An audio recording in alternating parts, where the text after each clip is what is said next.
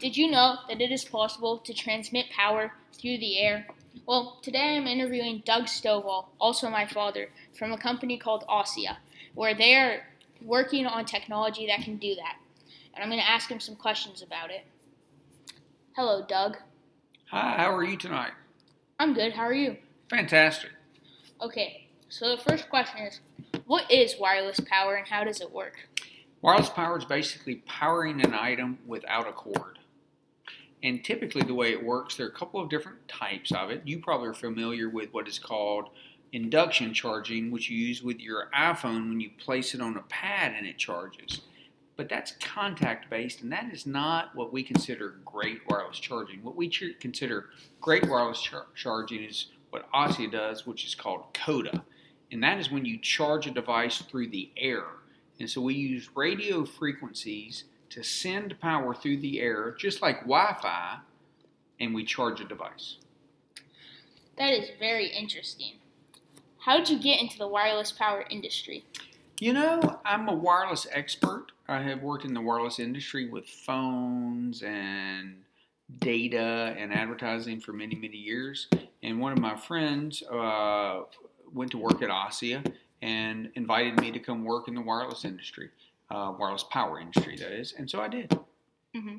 So, when you first got into this industry, did you know that this was possible, or was it a surprise to you? Total surprise. I had no clue.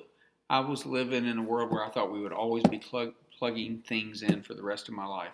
Now we have the opportunity to never plug anything in and always um, candidly just forget that things need batteries or they need cords and they'll just charge forever.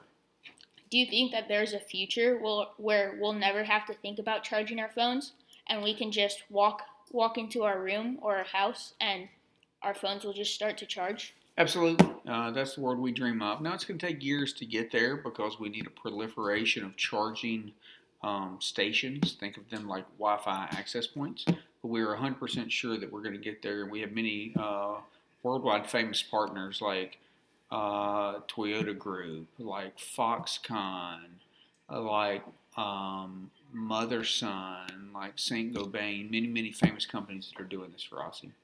Now, what other, is it just phones or what other things can wireless power be used? You know, it's actually phones, but that's not the most important things. It's actually more IoT devices. So, as you probably know, uh, being a famous reporter, you realize that um, IoT is the Internet of Things, and those are tiny devices like sensors in your home, like your your thermostat or your smoke detector and all those things. Those take very very low amounts of power. But if you think about your house, you probably have hundreds of small devices in your house that need power, and ultimately that's really the sweet spot for Cota. Mm-hmm. So, do you think that when this power comes out, how accessible will it be? Will it be super expensive or super large or what? Yeah, good question. Good question. Uh, but like most people, you really probably don't know a lot, so you're a little uneducated. So let me help you educate you. Um, what the size of the transmitter depends. You can make it uh, just about any size, but in general, you should think of it about like two sheets of notebook paper in terms of the uh, aperture and uh, and about an inch thick. Um, and then in terms of the cost, you know, we're targeting something that can go in consumer devices. We're thinking in the matter of dollars for the receiver. Uh, and the transmitter about to be uh, approximately the same size of a Wi-Fi transmitter. Mm-hmm. In its early days, of course. So, how how many would you need? Say you wanted to power your whole house. Depends on the size of your house. Uh, but you know, really, the rule of thumb we always say is think of how many Wi-Fi hotspots you have in your house, and it's probably the exact same number. So if you have three Apple hotspots in your house, it's three. If you have one, it's one. Mm-hmm. Well, yes. So final question here: What is um, how expensive or how large do you think the wireless power industry will become? Oh, it's a multi-billion dollar industry. Uh, they actually consider uh, potentially one of the unicorns of the future because the TAM, total addressable market, is so large.